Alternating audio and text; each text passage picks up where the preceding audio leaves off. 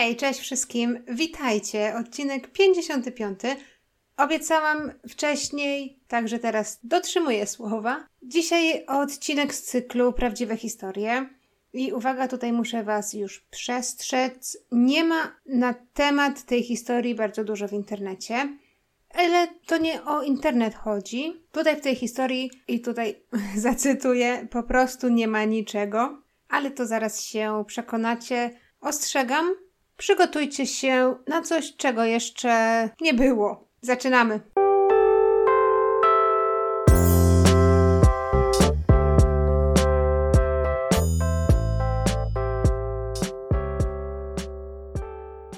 Przed tym, jak zaczniemy historię, chciałabym ogłosić jedną rzecz. Długo zastanawiałam się nad tym, jak, w jaki sposób moglibyśmy się tak bardziej komunikować ze sobą.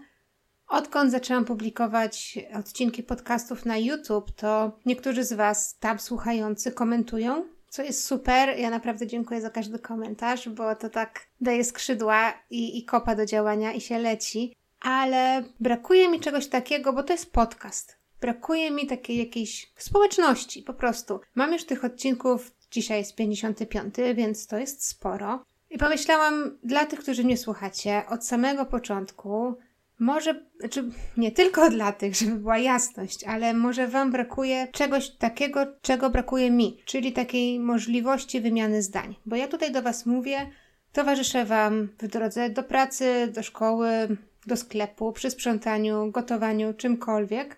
I chciałabym od Was coś usłyszeć, jak się macie, co tam u Was, zrobić jakieś pogadanki na live czy cokolwiek.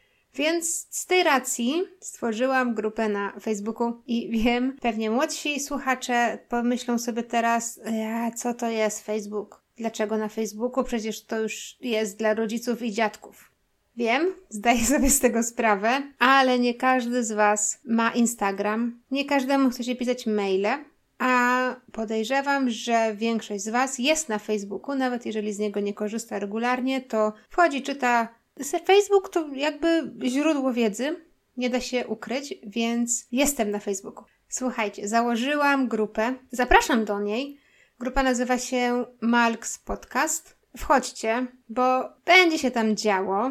Takie mam założenie. Będę Was na pewno opowiadamiać o nowych odcinkach, będę wrzucać zdjęcia. Z założenia będą też otwarte dyskusje, taki kanał, wiecie, do komunikacji. Od czasu do czasu może zrobimy jakiegoś live'a, jak już Was tam będzie wystarczająca ilość. Założenie grupy Malks Podcast to jest budowanie społeczności. Zapraszam Was bardzo, bardzo serdecznie. Facebook Malks Podcast. Dołączcie do grupy. Ona nie jest publiczna, więc jeżeli cokolwiek myślicie sobie, że okej, okay, dołączę i potem co? Jest to bardzo prywatna grupa. Ludzie, którzy, wyłącznie ludzie, którzy są w tej grupie, będą mieli możliwość zobaczenia że wy tam jesteście, że wy tam piszecie, co tam piszecie, ludzie inni nie, czyli full privacy na tyle, na ile nam y, pozwala Facebook. Koniec ogłoszenia parafialnego. Możemy się zająć teraz sprawą dzisiejszego odcinka. Sprawa jest frustrująca, jak większość spraw tego typu, ale ta szczególnie. Jest to sprawa, która kojarzy się z efektem motyla czyli jedno zdarzenie pociąga kolejne. A no niestety w tym przypadku te zdarzenia były wyłącznie jednym wielkim nieszczęściem. Sprawa niewyjaśniona do tej pory, sprawa, która tak naprawdę się urywa w jednym momencie i nie wiadomo, co z nią zrobić. Ja Wam powiem na końcu, dlaczego chciałam Wam przedstawić tę sprawę. I teraz już nie przedłużając, może powiem o co chodzi. Otóż, bohaterką naszego odcinka dzisiaj jest y, ośmioletnia Deborah Sassen. Znaczy teraz już nie jest ośmioletnia, była ośmioletnia w momencie, kiedy się niestety to wszystko zadziało. Będziemy mówić o zaginięciu dziecka. Ale od początku. Debbie, bo tak na nią mówili, mieszkała w Düsseldorfie w Niemczech ze swoją mamą Dagmar, partnerem mamy Jurgenem oraz starszą o 7 lat siostrą Anitą.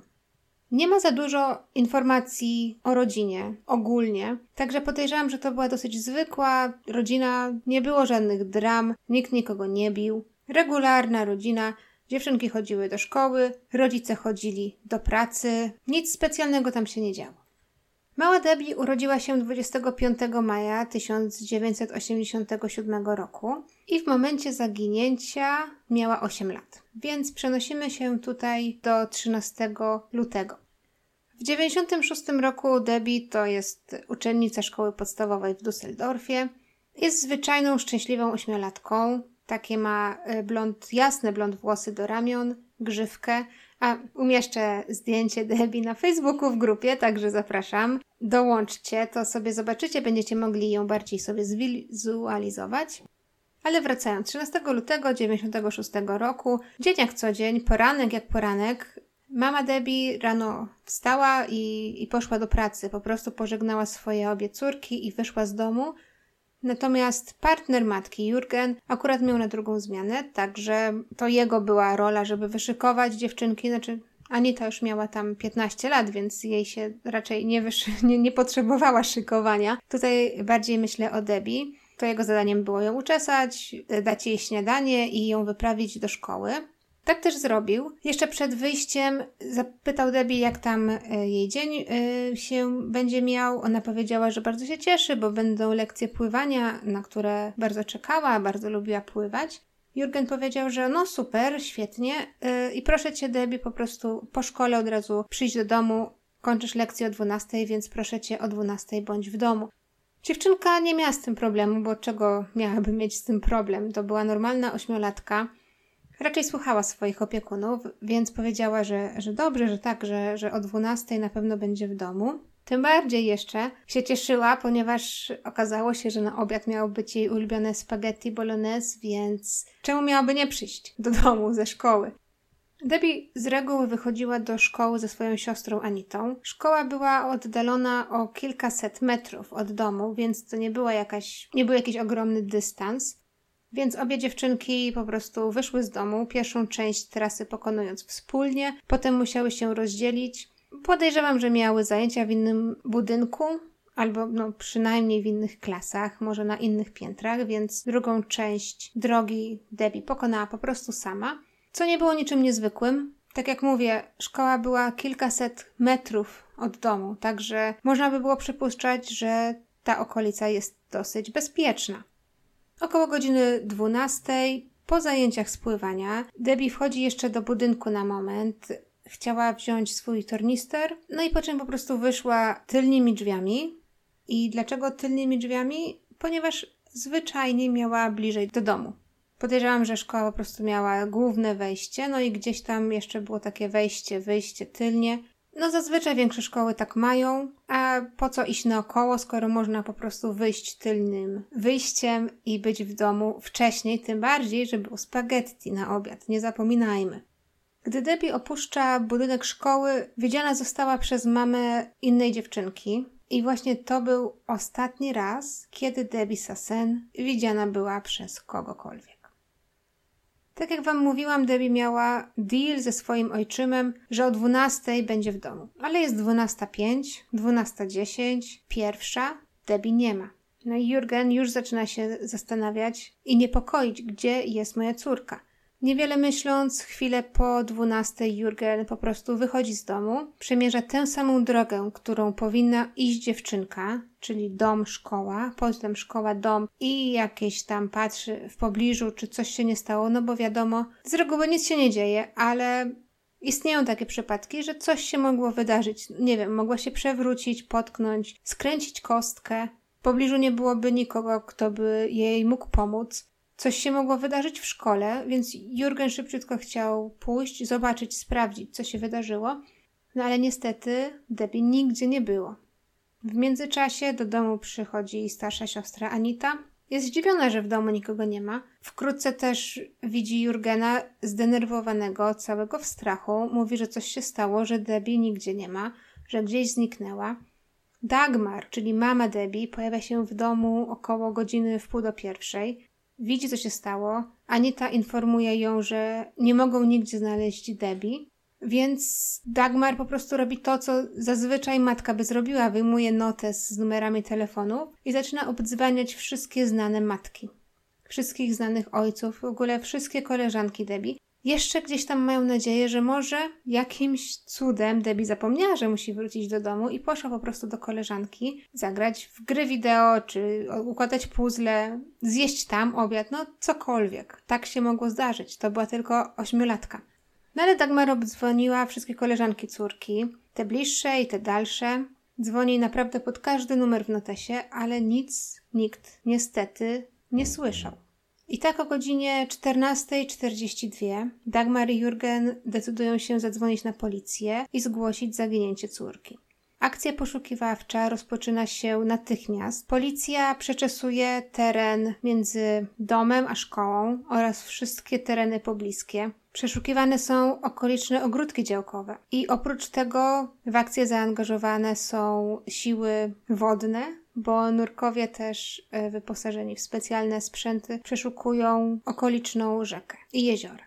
I jeżeli myślicie, że zaginięcie Debbie to jest najgorsze, co się mogło wydarzyć, to naprawdę jesteście w błędzie, bo to jest tylko początek horroru. Policja szuka, bo na tę chwilę wydaje się, że Debbie po prostu rozpłynęła się w powietrzu. Była, a potem zniknęła. Dziewczynka była też ubrana bardzo charakterystycznie. Oprócz tego, że miała te swoje jasne blond włosy, była ubrana w czerwoną zimową kurtkę, czerwoną sukienkę i czerwone rajstopy. Czyli wyobraźcie sobie taka mała dziewczynka, cała na czerwono, blondyneczka. No nie ma możliwości, żeby ktoś jej nie zauważył nie ma możliwości, żeby ktoś nie pamiętał, że a no dobra, no to tak, faktycznie widziałam. Dosyć charakterystyczna, bo cała na czerwono. Policja idzie, przepytuje, nikt nic nie wie. Rodzice Debbie wiedzą doskonale, że to, że to, aby sprawa mogła toczyć się dalej, trzeba ją rozgłośnić. Czyli są na ścianach plakaty, na słupach plakaty. W sprawę zaangażowane są media. Zarówno Dagmar, jak i Jurgen bardzo chętnie biorą udział w wywiadach, Chcą po prostu, żeby o Debbie mówiono jak najwięcej i jak najczęściej, bo wiedzą, że każda osoba, która usłyszy o Debbie, że coś się stało, może podać to dalej, a ta druga osoba poda to dalej, no i taka kula śnieżna, jak się rozpędzi, no to może jakiś ślad ktoś coś powie. Warto też tutaj wspomnieć, bo może część z Was już się teraz zastanawia, okej, okay, no Dagmar była matką, no ale co z tym Jurgenem? Może część z Was już teraz myśli, że Jurgen mógł coś zrobić, bo był jedyną osobą, która była w domu. Dagmar była w pracy, a starsza siostra Anita w szkole. Może Debbie wróciła do domu i, i może coś się stało. No tutaj Jurgen, z tego co wiem, nigdy nie był osobą, która była w jakikolwiek sposób podejrzana. Wychowywał obie dziewczynki tak naprawdę długo, bo, bo Debbie, samą Debbie wychowywał od małego, więc tak z 7-8 lat i traktował obie dziewczyny jak własne córki. Więc tutaj nie ma co do tego żadnych wątpliwości, co do tego, żeby Jurgen był w jakikolwiek sposób zaangażowany w zniknięcie Debbie. Więc wracając, informacje o Debbie pojawiają się w gazetach, w radio, w telewizji. Zdjęcia Debbie są na pierwszych stronach. Pomimo tego w sprawie nadal nic się nie dzieje. Zarówno Dagmar, jak i Jurgen, tak jak wspominałam, są zaangażowani w poszukiwania, chętnie pomagają, też sami inicjują jakieś dodatkowe poszukiwania. No ale z drugiej strony też życie toczy się dalej. W 10 miesięcy po zniknięciu Debbie na świat przychodzi kolejna córka pary, Lucy. A rok później pojawia się jeszcze jedno dziecko, także dziewczynka imieniem Nora. I teraz tak, ważne, żeby powiązać te daty, czyli mamy rok 96, luty, gdzie Debbie znika w drodze do domu ze szkoły. Później mamy grudzień tego samego roku 96. Na świat przychodzi Lucy, a w roku 97 w rodzinie pojawia się następne dziecko, malutka Nora. I teraz wędrujemy do roku 1999, czyli 3 lata po zaginięciu Debbie. I tutaj zaraz będzie jasne, dlaczego wspomniałam o tym, że w rodzinie pojawiają się dwie nowe istoty. Otóż w 1999 roku, w październiku, Anita, czyli starsza siostra Debbie, odbiera sobie życie. Dramat zaginięcia młodszej siostry tak odbija się na Anicie, że ona nie może sobie z tym poradzić. Przecież to ona była odpowiedzialna za bezpieczeństwo siostry, to ona jest starsza, i to ona odprowadzała ją do szkoły tamtego dnia. Anita nie zostawiła żadnego listu pożegnalnego, nie wyjaśniła też, dlaczego popełniła samobójstwo. Można by było przypuszczać, że do tak dramatycznej decyzji doprowadziły ją po prostu ogromne wyrzuty sumienia, które nad wyraz obciążały jej zdrowie psychiczne. Przypuszcza się, że Anita czuła się w jakiś sposób winna temu, że nie dopilnowała swojej siostry. Czuła się odpowiedzialna za jej zniknięcie. Z drugiej strony miała też żal do, do rodziców, czyli do matki i do, i do jej męża, za to, że tak jakby próbowali żyć w miarę normalnie. Pamiętajmy, Anita była nastolatką i takie problemy są dosyć częste i obwinianie rodziców też jest dosyć częste. Buzują hormony, niełatwo jest być nastolatką, więc to, że w rodzinie pojawiły się dwie nowe istoty, tak wcześnie, po tym jak Debbie zaginęła, też obciążyło psychicznie Anitę. Ona nie mogła sobie z tym poradzić, że jej siostra rozpływa się w powietrzu w lutym, a w grudniu już ma przyrodnią siostrę, następną, Lucy. A po Lucy, rok później, jeszcze pojawia się Nora. Więc to niestety, to wszystko kończy się bardzo, bardzo tragicznie. Anita niestety w wieku 18 lat umiera. I teraz mamy taką sytuację, że Dagmar wini sama siebie. Nie może przestać myśleć o tym, że po zaginięciu Debbie nie zadbała wystarczająco o swoją starszą córkę. Mówi, że żal ma sama do siebie, że nie pomogła jej wystarczająco, że nie była dla niej wsparciem, bo to, co przechodzi matka, to jest jedno, ale są też inni, którzy też przechodzą przez to samo, tylko na innym levelu, wiadomo. Zaginięcie Debbie i samobójstwo Anity niestety, ale odbija się piętnem na małżeństwie Dagmar i Jurgena. I niedługo po samobójczej śmierci Anity rozstają się to Dagmar podjęła decyzję o tym, aby swoje dwie najmłodsze córki, czyli Lucy i Norę, zostawić pod opieką Jurgena, a sama wyprowadziła się do innego miasta. I tutaj, zobaczcie, zazwyczaj te historie, które Wam opowiadam, mają taki przekaz, że jeżeli jest małżeństwo, które przechodzi przez pewną tragedię, to oni jakoś trzymają się razem. Nawet jeżeli się rozstają, no to są razem, próbują się wspierać, a tutaj jest taki przykład małżeństwa, który niestety nie podołał temu wyzwaniu. Jurgen i Dagmar nie poradzili sobie z tym cierpieniem, z tymi wyrzutami. I jak para dorosłych ludzi podjęli decyzję o rozstaniu. I teraz możecie sobie pomyśleć, dlaczego Dagmar już straciła dwie córki, a miała jeszcze dwie inne, dlaczego zdecydowała się zostawić je pod opieką Jurgena.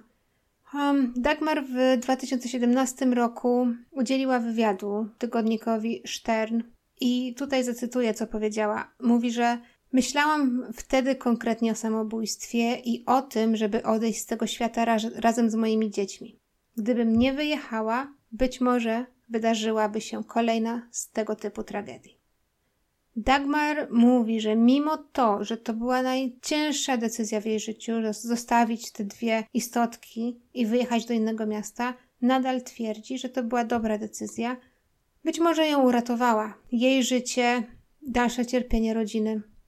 No tak się to potoczyło. I słuchajcie, niedługo minie 24 lata od zaginięcia Debbie. I powiem Wam rzecz, która Was zaskoczy. Mianowicie nie ma żadnych śladów. Nic nie wiadomo. Na tę chwilę Debbie po prostu rozpłynęła się w powietrzu. Żeby nie zostawić Was z takim niedosytem, powiem o czymś, o czym policja nie mówi, albo nie chce mówić, albo mówi, że nie powie. Jest jeden trop, który jest nieujawniony. W dniu zaginięcia Debbie, około godziny 12, czyli wtedy, kiedy dziewczynka wychodziła ze szkoły, dwie inne dziewczynki zaobserwowały coś charakterystycznego. Ze względu na dobro śledztwa policja nie chce ujawnić, co to było, nie mówi o żadnych szczegółach. Podkreśla tylko to, że oprócz tych dwóch dziewczynek, które zaraportowały obserwacje czegoś charakterystycznego, oprócz nich o tej rzeczy wie wyłącznie sprawca.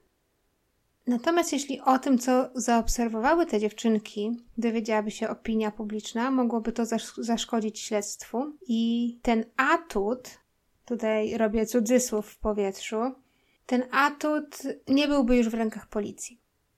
Jeszcze jedna rzecz jest taka, że policja opublikowała w mediach portret pamięciowy mężczyzny, który mógłby być związany z owym zaginięciem, jednakże nikt, powtarzam, nikt nie zgłosił się na policję i nie powiedział tak, znam tę osobę. Albo widziałem tego człowieka. No, ten mężczyzna jest taki, no, jakbym go gdzieś kiedyś widział. Nie ma ani jednej wiadomości, że ktoś rozpoznał człowieka z portretu pamięciowego. Powiem Wam jeszcze jedną rzecz. Komisarz Policji Kryminalnej o nazwisku Dietmar Wixford, który od samego początku jest zaangażowany w sprawę zniknięcia Debbie. Nie wiem, czy on jest taką osobą tajemniczą, czy na taką chce być, czy taką osobą musi być. Wiadomo, że sprawa była medialnie rozgłośniona i media dopytywały się policji, co się wydarzyło. Szukały jakiegoś punktu zaczepienia, jakiegoś komentarza. A rzeczony Dietmar mówi takimi ogólnikami. Jest tutaj fragment takiego programu telewizyjnego, coś w stylu z archiwum X. Taki, taki program, gdzie, gdzie szukają zaginionych. No i ten Dietmar mówi coś takiego w stylu: Odchodzi sobie ktoś, kto coś zrobił. I on o tym wie i cały czas ma to przed oczami. Tak jak my tu teraz dzięki temu programowi. I on musi sobie z tym poradzić. Żaden człowiek nie wytrzyma tego na dłuższą metę. A mogą też być inni, którzy nie są sprawcami, ale coś wiedzą. I oni też się borykają z myślą, co ja mam zrobić? Mam to wyjawić, czy mam tego nie wyjawić? A w odniesieniu do dłuższej perspektywy czasowej mogę rzec tylko jedno: powiadomić nas. Kiedyś to musi wyjść i kiedyś złapiemy każdego.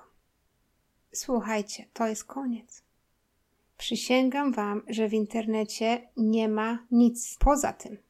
Hipotezy są trzy, ale tak naprawdę jedna. To, co mogło się stać Debbie, no to oczywiście każdy już tutaj wie porwanie. Jedna z hipotez jest taka, że ktoś porwał Debbie przy szkole. Druga z hipotez jest taka, że Debbie została porwana przy pobliskim przystanku tramwajowym. Ktoś ją porwał, jakiś człowiek w samochodzie. Trzecia teoria jest taka, że Debbie koło tego przystanku tramwajowego ktoś ją namówił, aby do tego tramwaju weszła, no i razem odjechali. Sprawa jest nietypowa, ponieważ nie ma ani jednego punktu zaczepienia. Zawsze Wam przedstawiam komentarze i teraz też Wam przedstawię komentarze. Ludzie piszą, że są cztery opcje. Pierwsza z opcji jest taka, że ktoś oczywiście Debbie porwał i zamordował. W Düsseldorfie płynie rzeka Ren. Ciało mogło być wrzucone do tej rzeki albo zakopane gdzieś w, ziemi, nigdy nie odnalezione. Zdarza się. Druga teoria jest taka, że ktoś Debbie porwał i sprzedał. Wiadomo, handel ludźmi nie od dzisiaj jest rzeczą, która jest rzeczywistością, więc to też mogło tak być. Trzecia teoria komentujących jest taka, że Debbie została porwana i do tej pory jest przetrzymywana. Nie wiadomo, torturowana. Istnieje też bardzo dużo takich historii, gdzie po prostu dzieci zostają porwane i całe życie spędzają w piwnicy albo w jakimś bunkrze. To by wyjaśniało, dlaczego nie odnaleziono ciała Debbie. No, no dlatego, że dziewczynka nadal żyje. I czwarta teoria jest taka, że Debbie została porwana i sprzedana gdzieś do dalszej adopcji. I tutaj teraz mi powiecie pewnie, no ale przecież Debbie miała 8 lat.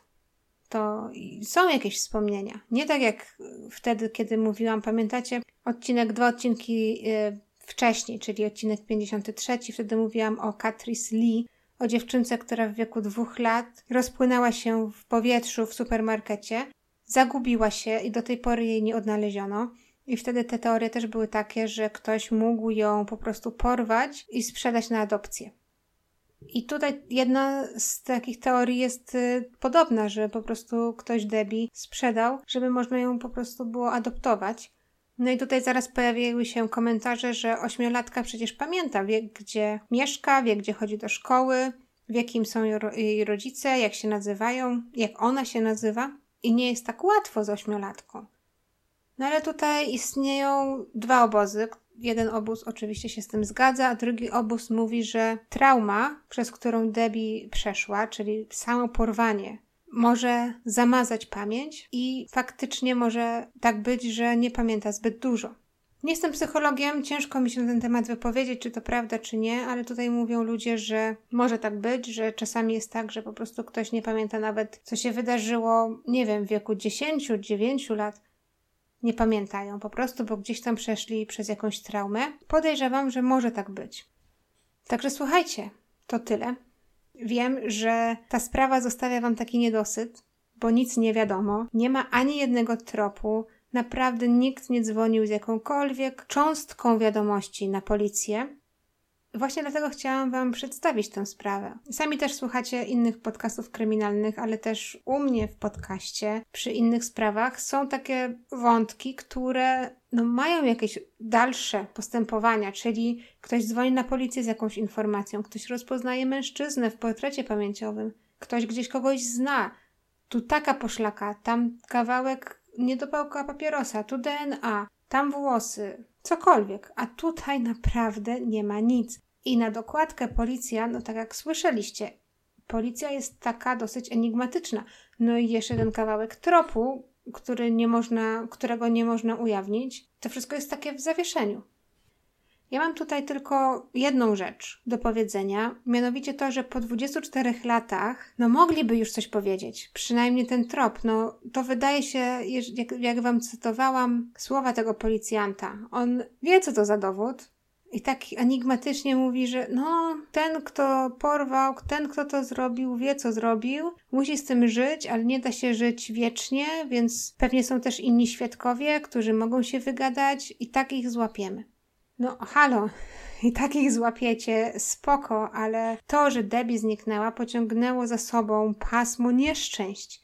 Jej starsza siostra popełniła samobójstwo. Rodzice się rozstali. Matka musiała wyjechać do innego miasta, bo bała się, że i ona targnie się na swoje życie. Jest teraz rozłączona z rodziną, czyli z byłym mężem i z dwoma pozostałymi córkami a wy nadal po tak długim czasie nie chcecie powiedzieć cząstki informacji. 24 lata to jest kawał czasu. I jeżeli coś jest, czego można się złapać, moim zdaniem powinni to ujawnić, bo tu strzępek informacji, tam strzępek informacji, ktoś kiedyś mógłby to połączyć i nie wiadomo, może by wpadli na jakiś trop. Ech, słuchajcie, ja jestem sfrustrowana i tak jak wy mam niedosyt, i tak jak wy, czytając tę e, historię, na samym końcu stwierdziłam, co? I to tyle? Ginie dziewczynka, jej siostra popełnia samobójstwo, rodzice się rozwodzą, tyle? Naprawdę nie ma nic innego? Ano nie ma. Nie chcę was zostawiać w takim stanie, Także jeszcze raz, może słuchajcie, może to jest powód, dla którego powstała ta grupa na Facebooku, gdzie moglibyśmy pogadać na temat tego, co myślicie, może słyszeliście, może macie jakąś inną teorię. No, moim zdaniem powiedziałam wszystko. Mam nadzieję, że dołączycie do grupy na Facebooku. Możecie mnie też śledzić na Instagramie. Tam jestem Malks podkreślnik. Dajcie znać. Mam nadzieję, że ta, ta grupa na Facebooku naprawdę się rozrośnie i stworzymy taką fajną społeczność między sobą, gdzie będziemy mogli się wymieniać opiniami, komentować, dyskutować. Zapraszam Was serdecznie. Grupa nazywa się Malks Podcast. Tyle z mojej strony. Tradycyjnie jeszcze życzę Wam udanego dnia, jeżeli słuchacie rano. Jeżeli słuchacie popołudniem, to miejcie udany wieczór. Słyszymy się następnym razem, a za tydzień, bo już sobie nagrałam ten odcinek, więc mogę Wam powiedzieć. 14 lutego, czyli w walentynki, jeżeli nie będziecie mieć nic innego do roboty, um, zapraszam Was na podcast ten 56, bo już nagrałam historię, która na Was czeka, którą właśnie chcę opublikować w walentynki, więc jest na co czekać, pamiętajcie. Stworzę Wam jeszcze przypominajki, więc spokojnie będziecie mogli sobie gdzieś tam tyknąć, żeby Wam się przypomniało. Ale do tego czasu zostawiam Was z rozmyśleniami na temat Debbie, z komentarzami i dyskusją na Facebooku. Do usłyszenia za tydzień. Buziaczki, pa!